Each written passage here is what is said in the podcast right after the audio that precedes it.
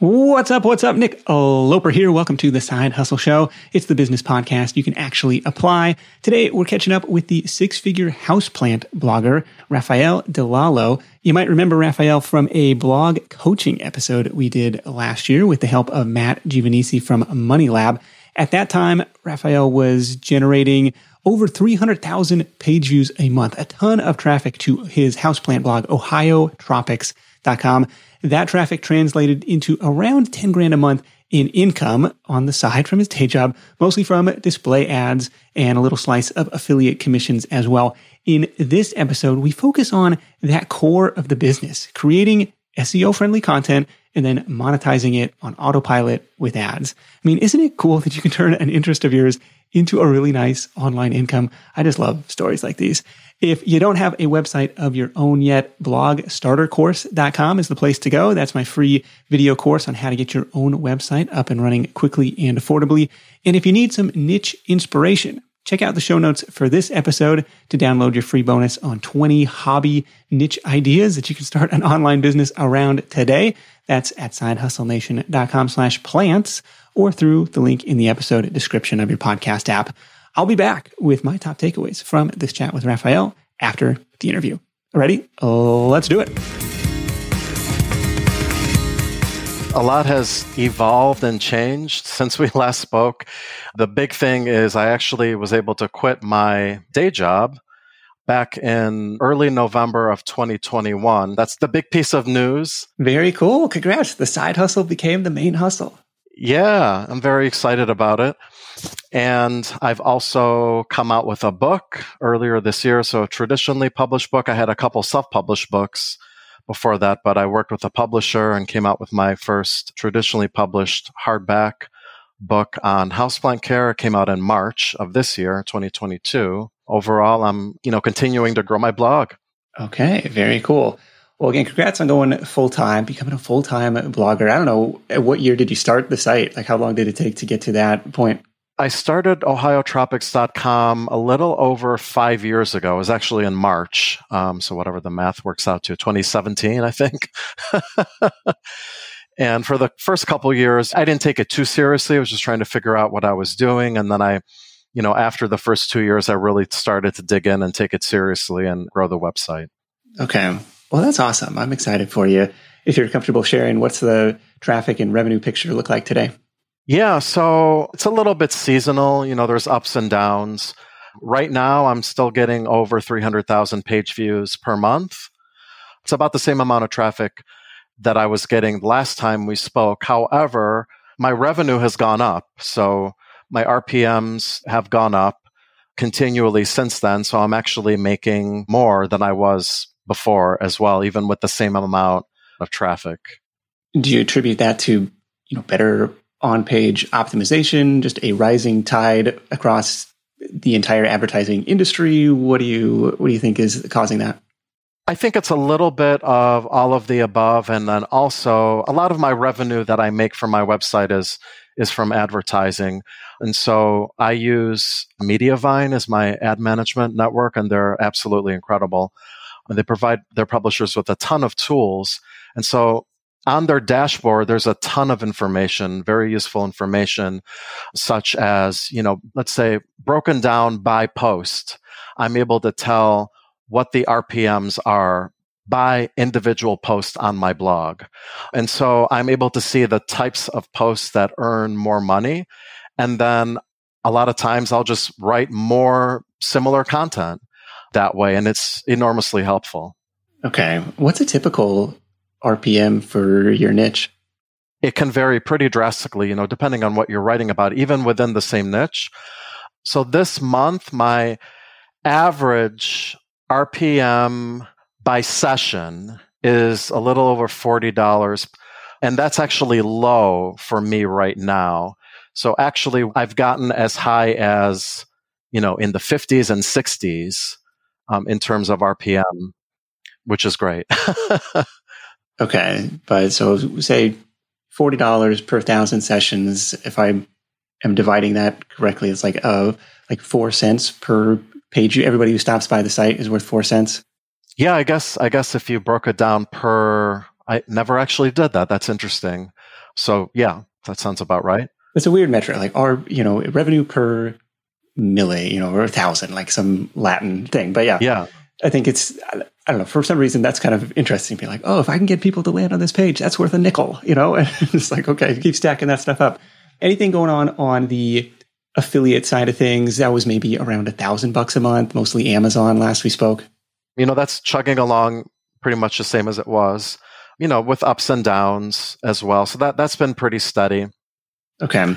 I haven't really focused too much on on affiliates. I mean, I still add affiliate links, and it's of course only products that I personally use and recommend. But I, I've also been working with a small company that makes custom blends of soil mixes for particular houseplants.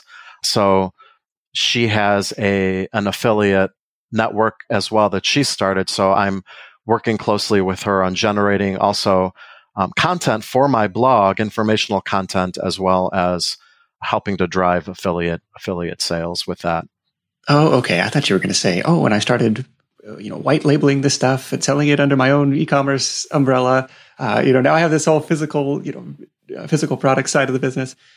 Now my business is heavily informational. It's a content business, but as far as a physical product, other than you know the two ebooks that I have, and now my my Houseplant Warrior book, I don't have any other actual physical products at this point, at least. Yeah, well, it's kind of funny because I think Matt has branched out into physical pool care products, uh, in addition to all his affiliate stuff, his digital stuff, and it's like, oh, you know, and I already have you know all this you know existing traffic. I can recommend this thing, and but now it's like a whole new logistics and cash flow challenge of products and shipping and inventory and everything else that goes into it. But so staying on the content side, staying on the digital product side of things, with the addition of the traditionally published book, what kind of impact have you seen from that? Has it been primarily your own audience buying the book? Has it brought new people into the fold? Curious about uh, that side of the business. Yeah, and, and it's hard to say a breakdown in terms of the percentage of people that already follow me buying the book, but definitely that's a large portion of it from, you know, for me promoting it. But it's also fun to see just the other day, my friend was traveling over in Vermont and he stopped in a bookstore and he saw my book and he took a picture of it and sent it over to me. So just from the distribution that the publisher has, it's bringing my my content and my book to a wider audience as well. That's my understanding of especially the traditionally published model well, you're not making much on the book royalties. Like, okay, maybe I get a buck 25 a copy, but I hopefully am casting a wider net than I would be able to on my own. And I have now a certain cachet that comes with becoming a traditionally published author and everything else. So I was just curious to get your uh, perspective uh, on that. If you would do it again, or it's like, ah, I'm going to stick with the self publishing from now on. um, I mean, I, I think I, I would definitely do it again. I wouldn't say I would seek it out as hard as I did the first time through.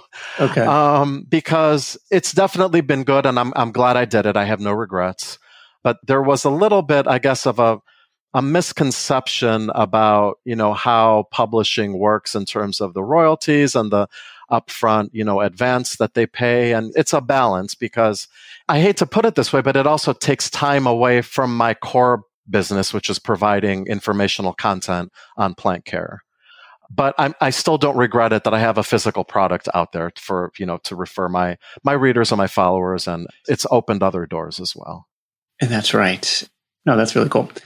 One thing that we talked about that Matt was really trying to recommend was creating and selling your own digital products, or even doing a better job of selling the digital products that you already had. I don't know if there was an ebook uh, or two at the time know if you branched into any plant care online courses or anything like that. But can you speak to that that side if, if anything happened on that front or or not? Yeah, nothing has happened yet. I'm a one person show. And so right now what I'm trying to do is expand a little bit more. It's hard to do everything. You know, I want to create more videos for my YouTube channel. I do want to have some kind of course that I can offer. I don't know whether it would be a video course or, you know, what type of format it would be, but I haven't really delved into that yet. Are you doing all of the content creation yourself, or have you experimented with outsourcing writers or anything like that? I tried once to outsource a little bit of writing, and it was actually for an affiliate type post. And what I found was that by the time when I got it back from the writer, it just I don't know, it wasn't in it wasn't in my voice. I think my readers would know. For people that have been reading my content for a long time, I think that they would know that it wasn't written by me. And so it, it almost lost a little bit of the, you know, like a genuine down to earth style that I, I try to use in my writing.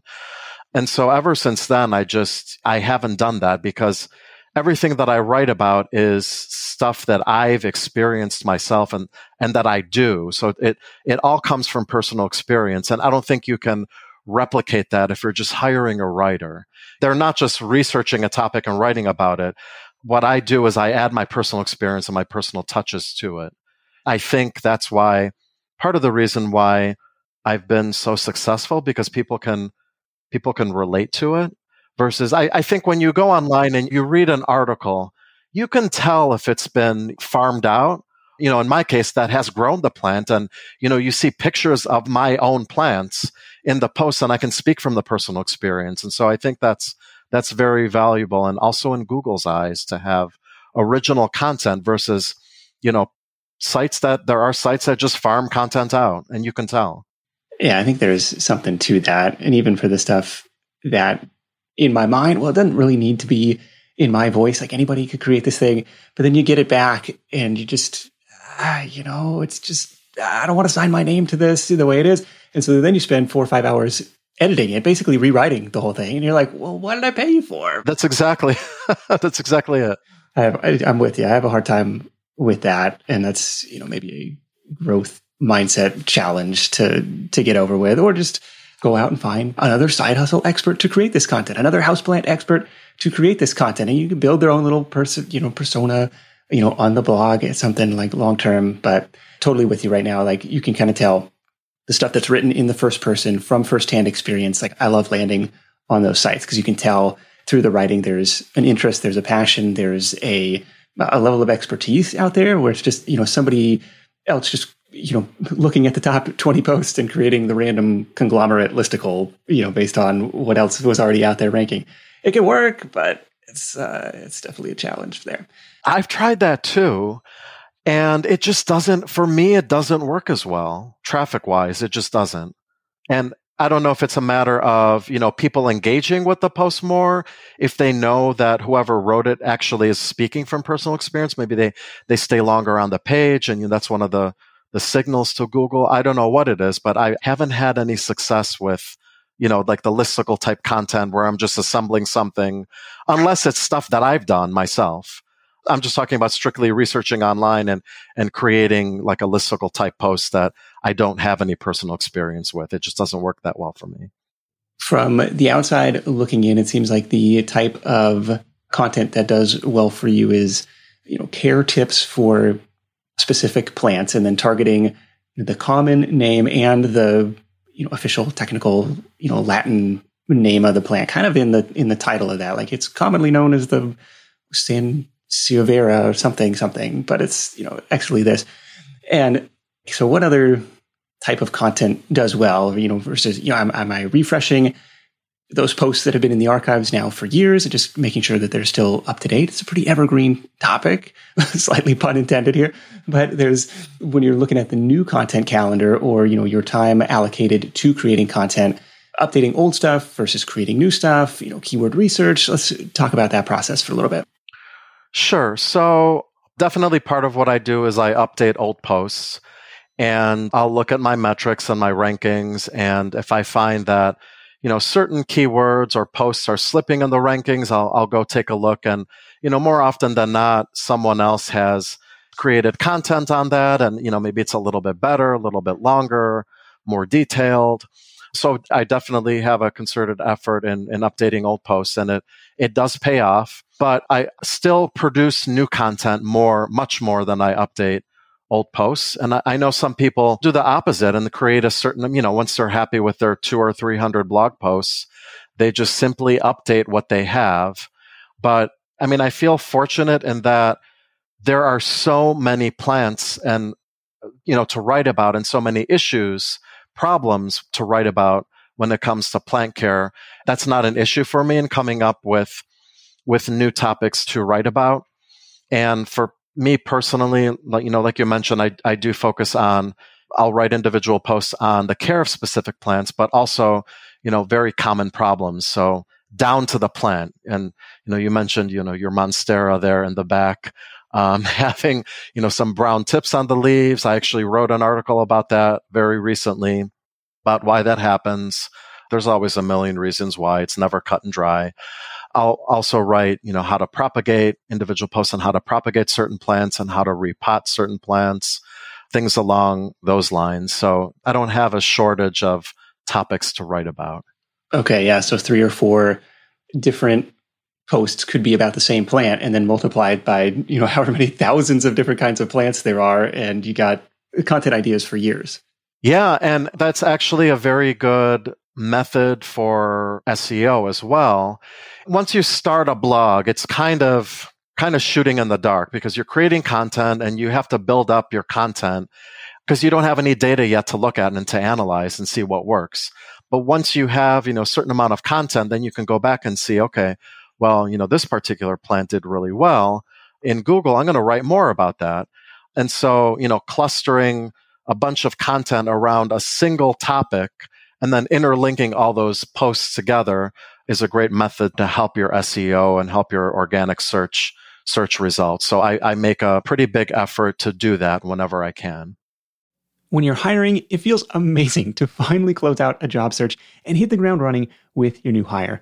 But what if you could get rid of the search part and just get matched with qualified candidates? Well, now you can with our sponsor, Indeed. It's simple. If you need to hire, you need Indeed. The matching and hiring platform is trusted by over 3.5 million businesses worldwide to connect with great talent faster. And 93% of employers agree that Indeed delivers the highest quality matches compared to other job sites. For my next hire, I'm using Indeed to tap into a talent pool of 350 million unique monthly visitors. And what else is cool is Indeed's matching engine is constantly learning from your preferences. So the more you use it, the better it gets.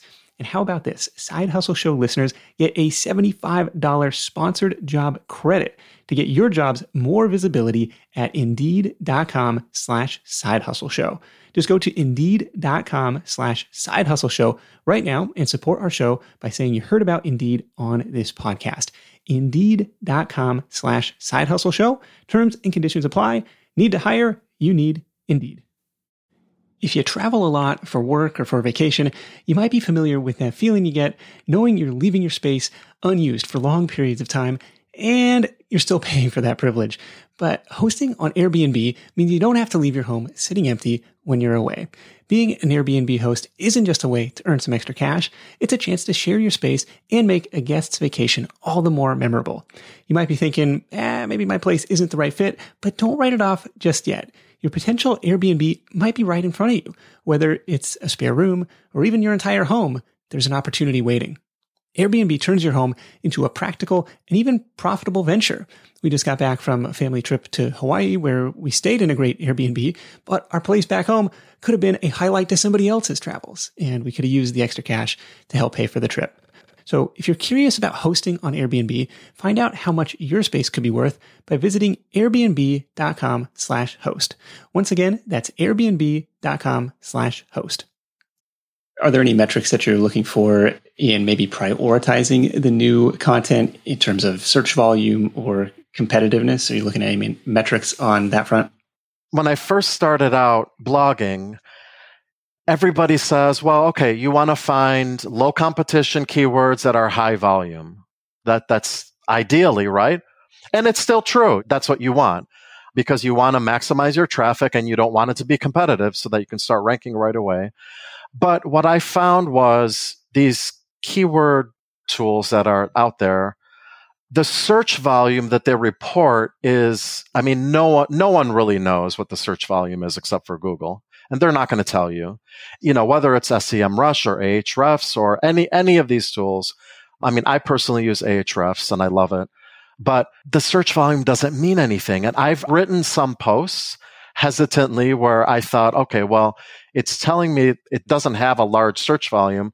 I'm going to write it anyway and I'm going to see what's going to happen. Some of my highest volume, highest traffic posts are from that. And the reason is because again, no one's going to tell you the actual search volume for, for those terms. But then also there's so many different variations on what people search for. So there could be hundreds of different variations of what people type into Google. And all of those are going to rank if they're related or just, you know, a different variation of the question or keyword that you put in.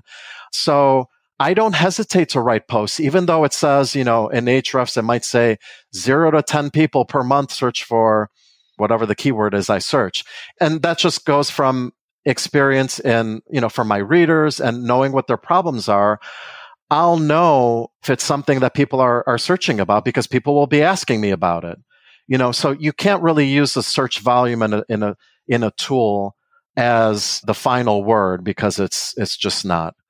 uh, yeah. So in the absence of those metrics, does it just bubble up from the audience then at this point? Subscribers, commenters asking questions to, to, to prioritize what you're going to write about next? Yeah, that's one, one way that I do it too. And then another way I like to prioritize ideas of what to write about is by using Google Search Console. And so I might start with my top traffic posts and then I'll see, okay, well, Google Search Console does give you quite a few keywords, not all of them, but quite a few keywords that your posts are ranking for. And so then I'll look at, okay, are there any opportunities for keywords that I'm already ranking for, but that I'm not getting any clicks for in my posts that I already have? And so I'll often go in and see, okay, maybe I'm ranking number six or number seven or number eight for this keyword, but not many people are clicking it for this post because it's related, but it's not completely relevant to what the reader wants. So then I'll write a brand new post and I'll put that in the title and then use that keyword as the topic of of my post. And then with those posts, I'll find that I'll get traffic much more quickly than another keyword that I'm not ranking for at all. Okay, that's actually a, a really smart way to do it because you're saying, well, Google already sees my site as somewhat authoritative on this topic, but it's not a perfect mm-hmm. match for what the user is is looking for. And so what I've done in those cases, and it's usually trying to work those keywords into that post, like maybe add a section about that secondary keyword that's ranked six or seven and not getting a ton of clicks.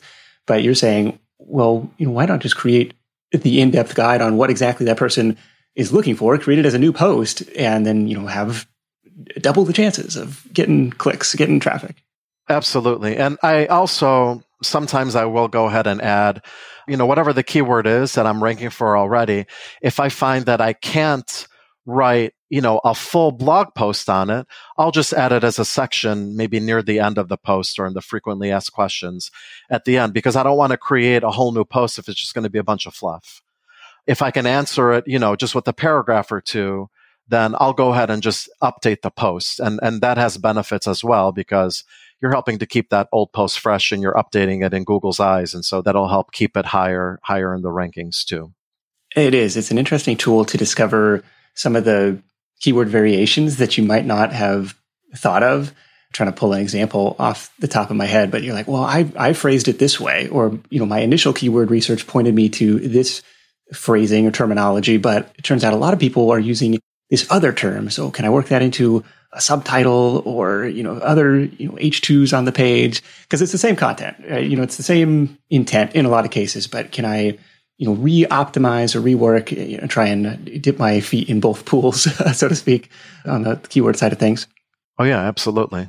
Talk to me about the YouTube channel. So you're closing in on 16,000 subscribers on the ohio tropics YouTube channel. I don't remember talking much about this uh, last year, so curious to uh, get clued in there. Yeah, I, I don't know if we did mention it last time, but I've been saying probably for a year or more that I, I want to create more content on, on YouTube. And I haven't posted anything on there in several months, but I'm still getting, you know, several hundred new subscribers a month. And, you know, the revenue has also been increasing and it's just from some old videos. I have to double down and, and really do that be, just because video is huge, as you know, these days. And hopefully get into some sort of cadence, you know, with posting. I just have to do it. I know it's something that needs to be done. And if I hire anybody, I think it would be a video, either an editor or someone to shoot my videos because it's, like I said, it, it's just me. And it's very time consuming to edit videos and, you know, to, to, to shoot them and edit them. Um, so that's possibly my next step that I'm going to focus on is to grow my YouTube channel. Yeah, I mean, some of these views, like you said, haven't posted a ton of new content this year, but the ones that have been posted generally are getting thousands of views. And again, by tackling these evergreen topics, eh, you know, how to propagate plant XYZ, how to repot plant XYZ, it seems to be doing really well. It's a formula that works. And it's one thing I'm excited about YouTube as a way, you know, to plant just another evergreen digital asset that can attract views, listeners, uh, you know, readers, email subscribers, revenue, ad income, like all lots of good stuff can mm-hmm. happen mm-hmm. when you put it out there and it can age into the algorithm. I don't know. It's a cool place to be. So, uh, is the strategy so far mostly been to create the videos to kind of complement the written article on the same topic or you know how are you going about that? That's probably the smartest way to go about that is repurpose the content up until now, I guess I've just been posting whatever, I shouldn't say whatever I feel like, but whatever seems most appropriate for, especially also for the season. Like last year, late last year, I did something about how to get your Christmas cactus to, to rebloom. You know, so there's certain seasonal posts that YouTube will pick up more quickly if you're posting them at the right time as well but yeah, definitely I, I, plan on repurposing the content and, and figuring out. I'm also expanding more into not just house plants. So I'm I'm writing about a, a wider variety of plants as well now. Actually, this summer I've written a few posts on outdoor tropical plants that are very popular to grow outside as well. So it's not just house plants. I'm expanding a little bit with that as well, which which helps. Do you have a publishing schedule? Like, oh, every Monday, Wednesday, Friday, I try to get a new article out. What's that look like? I don't have specific days that I post. Although I should say my my newsletter I try to stick with every Thursday I send out my newsletter to my my blog subscribers. Before I quit my day job, my goal was to have one brand new post published weekly and now my goal is two posts weekly. Although it may not seem like a lot, especially since I'm, you know, I'm doing this full time now. I'm also doing, you know, some other things as well. I'm not just writing blog posts. So that's currently my goal now is to do about two new posts a week if I can. Sometimes it works, sometimes it doesn't. That's my current goal. Yeah, if you can try and stack up the, I mean, if you're playing the Mediavine game, if I can add another post that gets another thousand page views a month, I just added 40 bucks to my bottom line and hopefully it stays consistent. And what's that, 500 bucks a year? If I can give myself a raise by kind of just stacking up these different assets, I think it's a really powerful way to go. One thing that we did talk about, and you just mentioned sending out your newsletter. One thing we talked about last year was growing the email list from around 10 or 12,000 subscribers at that time. What's that look today? Have there been any efforts to convert blog traffic to the email list, to the newsletter list? I pruned my email list. So if I have any cold subscribers, you know, that don't engage at all, I actually deleted those subscribers. And I, I know there's different schools of thought on that, but I have much more engagement with my newsletter now than I used to. You know, I had pruned it down to, I don't know, maybe 7,000 something, but now I'm back up to 9,500 subscribers. And I have a welcome series that I have that I send out, and then um, a longer sequence after the welcome series expires in order to keep people engaged. But then I also send out a broadcast email every Thursday to all my subscribers as well. What kind of stuff do they get in the automated welcome series? So the welcome series is basically it's very high level, just you know how not to kill your houseplants. And so each email goes into a certain topic like watering, light, different topics that that people struggle with initially. And then after that in the series that starts after the welcome series, I just have could be about specific popular plant and how to care for it. various topics um, that that get a little bit a little bit more specific. That's kind of the promise when somebody opts in. Learn how to not kill your houseplants uh, over the next week. I'll send you my five part you know email course on how to take better care of these things. Yep, yep, exactly. I call it the How to Stop Killing Your Houseplants mini email tutorial. So I just say, you know, are you, are you a beginner struggling with houseplant care, confused about all the rampant myths out there, and don't know who to trust? Then you would just sign up with your email, subscribe, and then you start getting my emails. And people have been enjoying them, which is great. And they keep coming back. Yes, it says, stick with me and I'll help you become the best houseplant parent that you can be. I like that. The best plant parent. Yes. Very good. And what's the email service uh, that you're using to send that stuff out? So I use BirdSend, which I actually really like. And it's easy to use. It's it's a lot more affordable than some of the ConvertKit. Uh, I know a lot of people like ConvertKit, and um, it, it's a lot more affordable than that. It has a lot of the same features. They keep adding on um, additional features, and I, I, like it. I think it's easy to use, and um, the price point is great, and it's been working well for me. All right. Well, we'll uh, link that one up. BirdSend is new to me. Anything else going on? Any big shifts in the last 12, 15 months that we haven't covered? One of the things is um, I've actually I caught the attention of pretty large plant company, and I have a large Instagram following.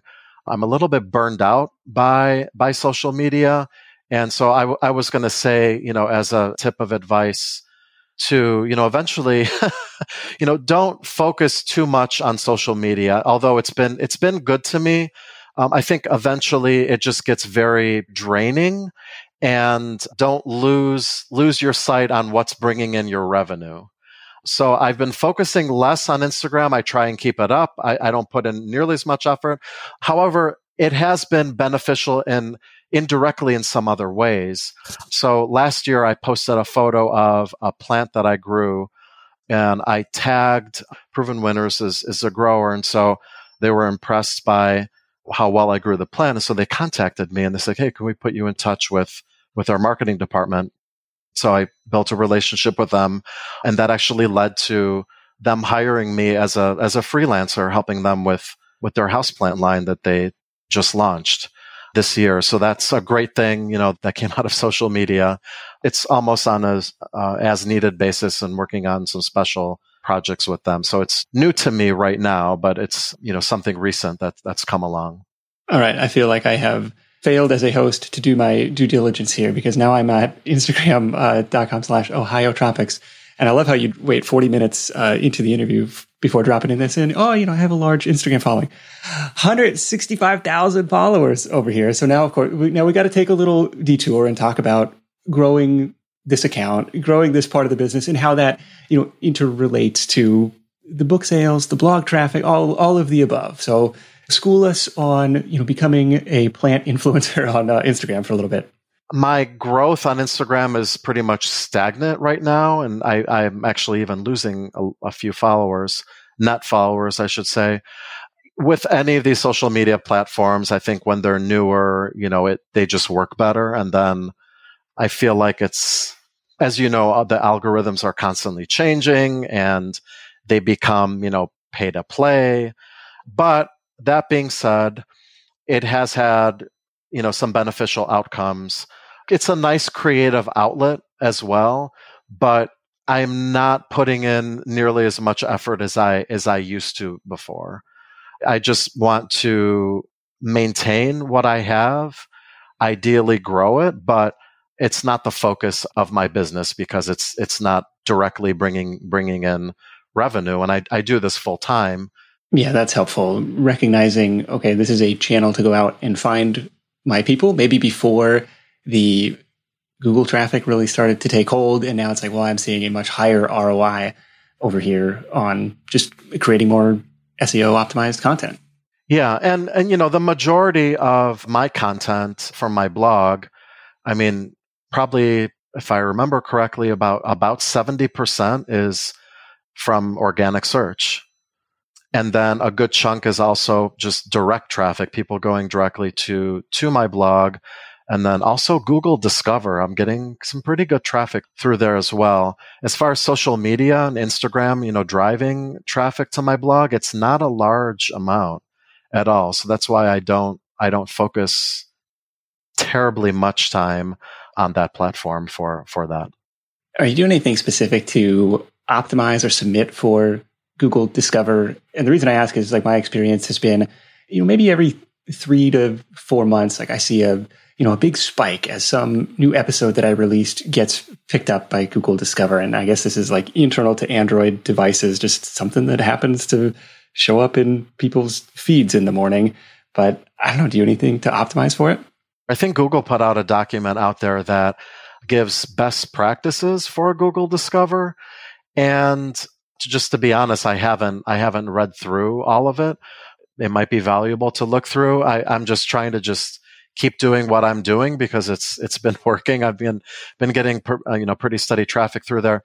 I found that Google Discover tends to pick up new posts pretty quickly if you're, you know, continually putting out new content, that's a good thing. Another thing, and don't quote me on this, I think they like images to be at least 1200 pixels. So they have certain dimensions for the photos. Doesn't mean that, you know, if, if it's off, you know, if it's less than that, that they won't pick it up. No. But it, I think that's one of the, one of the things that the document talks about for, for the best practices for, for Discover interesting. Like all the traffic is mobile, but you know, we want the images to be super wide. Okay. Right. well, we'll have to go uh, take a look at that. I was going to ask if there's been any surprises or mistakes, things you do differently, and don't have to be just over the last year, but even since 2017, like you know when this thing started. Anything you do differently if you had to start over? If you got the opportunity to start over? Yeah, and I don't know really how much this impacts things, but in different niches, they they very well may. So when I started my, and this is my only blog, this is my only website that I've started. When I started my blog, I didn't know any better, and so I didn't know the structure of of the URL and how it should be. So mine included the date, and and I'm, I'm sure you're aware of this topic as well. So everything that I publish includes the date in the URL, the date that it was published. If I were to go back, I would not choose that. I would just have whatever the post is about, you know. Oh, you're right. I see that. Even even for the recent stuff, yeah. Yeah, and so, but you can't change. Well, you can change it. I, I, I could change it, but then I'd have to redirect everything to that. I don't think it's worth it. I don't want to break anything. Yeah, but if it's still working, don't don't risk breaking it. Exactly. And I, I'm not going to touch it. And for me, it's fine because like you mentioned earlier, it's it's literally it's evergreen content, pun intended. Um, yeah. So my information is not going to go out of date. I mean, the way you take care of plants is going to be the same. So that's one thing that if I were to start over, I would definitely not include the URL in in the date. And I didn't know any better when I started. Yeah. So if you uh, if if you're listening in and you're early on in your blogging journey, this is for whatever reason, you know, this is a a throwback to the early days of WordPress, where it's very much a blogging platform rather than a full website builder CMS. And it's like, well, what's the date? You know, so it's the default to include this in the URL 2022 slash 07 slash 12, you know, whatever the date is. And it's just, you know, for most content, it's irrelevant, right? So you can go in and change that in your post settings early on to just just use the post title and then, you know, update that to include just only keywords, like make it shorter, simpler, easier for humans and robots to read. So um, I appreciate you sharing that little tip. Anything anything else come to mind? I guess the only other surprise, and you know, like I mentioned, my my book that I published this year, you know, I received a, an advance for it. I didn't exactly know what what it meant. I mean, I, I knew what it meant. I mean, you know, they paid me to write the book. And then on top of that, there's royalties. But what I didn't know, and I just found this out recently, and I guess this is the way publishers do it is that they have to make back the money that they pay you for the advance before you start to receive the royalties. So that I didn't know. I thought, oh, as soon as the first book sells, I'm going to make a certain amount per book, which is not much. But the publisher first has to make back them, their money before they start paying me royalties. I didn't know that. And I'm sure it's in the contract. And, you know, maybe I just didn't read it or misunderstood, but that's, that's how it works. And being my first book, I, I didn't know, but I know now. yeah. So they're taking the upfront risk on you uh, to say exactly. We're, we're, confident you can move this many copies, uh, and that's why we're going to give you the money upfront to do it. Um, and it's not like they're going to come after you. Uh, well, it didn't sell as well as we had hoped, so now you owe us ten grand or whatever you know, the portion of right, right. Thing. so at least okay, so that's good. And so yeah, as a more long term, hopefully you know a future asset that continue drives uh, royalties, you know, author royalties down the road. Yeah. What does the future hold for Ohio Tropics? We mentioned, you know, the digital product stuff. Maybe, you know, get some more airtime or get some more attention. The YouTube side of things and just, you know, continuing to create evergreen blog content. Where is the focus for the next half of the year? So just continuing again to to produce more content. I mean, it is a numbers game in the end, but you know, useful content, not just content to produce content. Um, it has to be useful to your readers. Otherwise, nothing's going to happen. I do want to grow my YouTube channel and, you know, find more of a balance with that and, and a routine. Uh, ideally, I do want to hire somebody to help me with video. I think it's time. I've reached a point where I, I can't do all of it or I can't do more without actually hiring somebody. And initially I tried experimenting with hiring a writer. I didn't quite like, you know, the results. And you know, as we talked about, I had to rewrite it and after you've paid somebody to do it. But I do realize that in order to grow more, you know, you need a team or at least hire out some work. So my next focus is going definitely going to be in the video side of things while maintaining what I already have with, with my blog. I've had some ideas for a potential um, phone app that I don't think exists out there. Um, kind of a unique idea, so I'm exploring that as well. Okay, cool. Yeah, I, I mean, I think the video stuff is a natural progression, especially since it's such a visual niche. Where if they can see you working on the thing, well, you know, what does his plant look like versus mine? You know, what's his record? Yeah, kind of the step by step tutorial stuff over there. Be really cool, and definitely keep us posted on the uh, app development, you know, going, gra- you know, graduating to software is a whole new uh, level of complexity. So curious to hear what happens on that front. Well, this has been awesome. Uh, again, uh, Raffaele, you can find him at ohiotropics.com. Let's wrap this thing up with your number one tip for Side Hustle Nation. If you're trying to start a blog, or maybe if you have one and it hasn't gone anywhere yet, I would just say don't give up. The vast majority of people trying to make an income from blogging quit right before they start to become successful.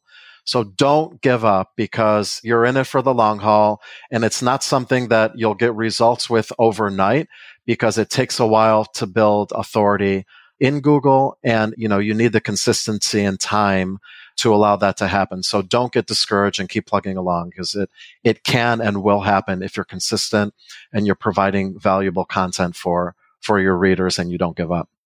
Was that the goal in uh, in the early days of the blog 2017 2018 like okay my side hustle i think i could grow this to a point? Or was just like I, you know i just like talking about plants it was a little bit about my original intent was just to have something you know an income stream that that i could have in in retirement you know provide supplemental income although you know it's a long way off but that was my original goal and then once i saw wow this thing's growing maybe I could quit my job one day. And I, I, was able to. So it went better than, than I expected. But it's a real thing. I mean, a lot of people think, oh, what, what do you do for a living? Well, I run my blog. Well, what does that mean? And so many people are, are so intrigued about how people make money blogging. And there's so many different ways. But it is a real thing. I can personally attest to that. yes. Well, very cool. Congratulations on everything that you've built and everything you'll continue to build really appreciate you sharing. It's been awesome to catch up, and um, we'll have to do it again. See what's going on in another year or two with Ohio Tropics. So again, uh, Raffaele, thanks so much for joining me, and we'll catch up with you soon. Thanks Nick. All right. I hope you enjoyed that chat with Raffaele. My top three takeaways from the call. Number one, focus. I found it very wise of Raffaele to have taken notice of the things that are working in his business and then having the discipline to do more of those things. In his case, writing informative blog content that answers people's questions about their plants. It's easy to say, but often harder to do because once you get something like that spinning, it can be tempting to see all the other shiny objects out there competing for your attention. The Instagram account, the digital product path, the physical product path, the YouTube channel path. But uh, you guys know I like to experiment with different things. Usually it's a lot of fun, but I appreciated Raffaele's reminder to focus on what is really driving revenue. And like he said, it's a numbers game. How many new monthly page views can I go out in conquest through this new content that I'm going to create or this old content that I'm going to update? And, you know, what are those page views going to be worth in terms of ad revenue or affiliate income? It's pretty simple. Defend the rankings you've already got, stack up some new ones, rinse and repeat. But that's takeaway number one. Focus on what are the revenue generating activities in your business. Takeaway number two was to get personal. One thing I think has helped Ohio Tropics is that it's written in the first person. It's just like Side Hustle Nation in that way. When I land on a site, that's what I'm looking for in most cases is somebody else's hopefully expert opinion on how to solve my problem. That's what I'm Googling for. That's not to say that you can never outsource or delegate written content, but I think if you can add a little personality and opinion and insight to that content, you're going to build more trust and ultimately build a more successful business on the back of that. I used to call it my 10, 80, 10 content outsourcing plan where, you know, the 10% I would do at the beginning. This is me outlining and, you know, providing kind of general guidelines of what I'm looking for, hand it off to a writer for that 80% in the middle, the, the nuts and bolts, like putting words to the page. And then my 10% at the end, the spot check, the editing, the, you know, inserting opinions and you know personal experience into certain sections. So the 80-10 rule of outsourcing there. But that was takeaway number two. Like include your own personality, include your own personal expertise and opinion into your content. I think that's going to help stand out from the crowd there. Uh, versus the people who are just like, oh, this seemed like a good niche to get into. I don't know anything about it, but the keyword research pointed me here. Get personal. Takeaway number three Google Search Console is your friend. I thought it was interesting that Raffaele didn't necessarily put a lot of trust into the uh, keyword research tools to give an accurate picture of the traffic potential for any given keyword. And I kind of agree with that. It shouldn't be the only metric you're looking at, but definitely worth, I don't know, at least a may differ and say, well, you know, compare, at least compare apples to apples and say, well, all else being equal, I'm going to go for the one uh, with more search volume. But it was cool to have the niche expertise to say, you know what? I know people have questions about this. So I'm going to write it anyway, even if it says zero to 10 searches per month. And for some of my top posts, they've started the same way, either answering a question that I had or someone in the audience had, or just from my own curiosity. And sure enough, other people were curious about that too.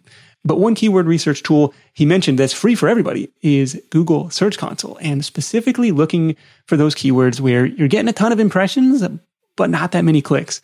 Oftentimes that's a signal of a lower first page ranking where, you know, the people at the top are getting all the clicks, or it's a search result that might not be as relevant as it could be to that keyword. That's an opportunity to either update the page that is ranking for that term to include that keyword more prominently, or to create a new post that really uh, addresses it better. And either way, you're tapping into data straight from Google, where you know they already see your site as relevant and authoritative on this topic, and with a little bit of massaging, a little bit of elbow grease, you can start to pick up more traffic for those terms. One example that I came across just now so one of my posts targets the keyword make extra money, big keyword for me. But Search Console shows that I have 37,000 impressions for how to make extra money from home, a little bit of a longer tail variation on the same keyword, which could easily be a new post that only includes home based side hustle ideas or side hustle options there. So that was takeaway number three. Google Search Console is your friend. Give yourself an afternoon to dive into that data if you haven't done it in a while. If you liked this episode, check out my chat with Scott Keller next. It's on how he built his bird watching blog from side hustle to a six figure full time income. So I finally ran across something called tryinteract.com and they do quizzes. Basically, now when you go to my website, after might be 30 seconds, I forget exactly how I have it set up, a pop up's going to come up. And instead of your normal pop up, like please sign up for our list, it just has a picture, has a picture of a cardinal and it just says, what bird is this? And it's like, it gives like A, B, C, and D. So it goes straight into the quiz. Okay. And, yeah. And, and hopefully that's an easy one for people to get. They recognize it from football uniforms, baseball uniforms. Okay. Yeah. So it asks 10, it goes straight into a 10 question quiz, basically testing your bird knowledge. And then after you complete the quiz, you get your, so it has a page where you can sign up for the email list. But if you don't want to, you can skip that step. It has a spot that says skip this step if you don't want to sign up for it. By then, someone hopefully has bought in enough to to do it. But then to see their answers, they either have to hit skip this step or you know sign up for the email list to see results, and then it redirects over to the results page. Yep. Then it redirects the results page, and they get a score, and they you know you had to fill in like if you get I had to make up little names like you're a bird brain or you know stuff. you kind of make it creative, like all right, you did great, or you need some help things of that nature. Then it takes them to an answer page if they want to see, yeah, the results page, the answer page. And that has increased my conversion rate to get emails to between two and 3%. So just overnight, I had a four to 500% increase in the number of email addresses I've got. Again, that was Scott Keller from episode 510 on the creative way he found to grow his email list. You can scroll down to episode 510 in your podcast app to find that one really a similar business to Raffaele's, a hobby niche, bird watching in this case instead of houseplants, but lots of Google friendly Q&A type of content.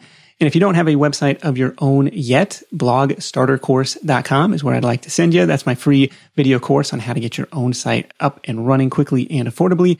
And if you need some niche inspiration, well, what could I blog about? What could I write about? Check the show notes for this episode to download your free bonus on 20 hobby niche ideas that you can start an online business around today.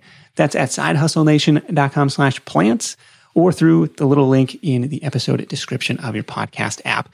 Big thanks to Raffaele for sharing his insight. That is it for me. Thank you so much for tuning in. Until next time, let's go out there and make something happen. And I'll catch you in the next edition of the Side Hustle Show. Hustle on.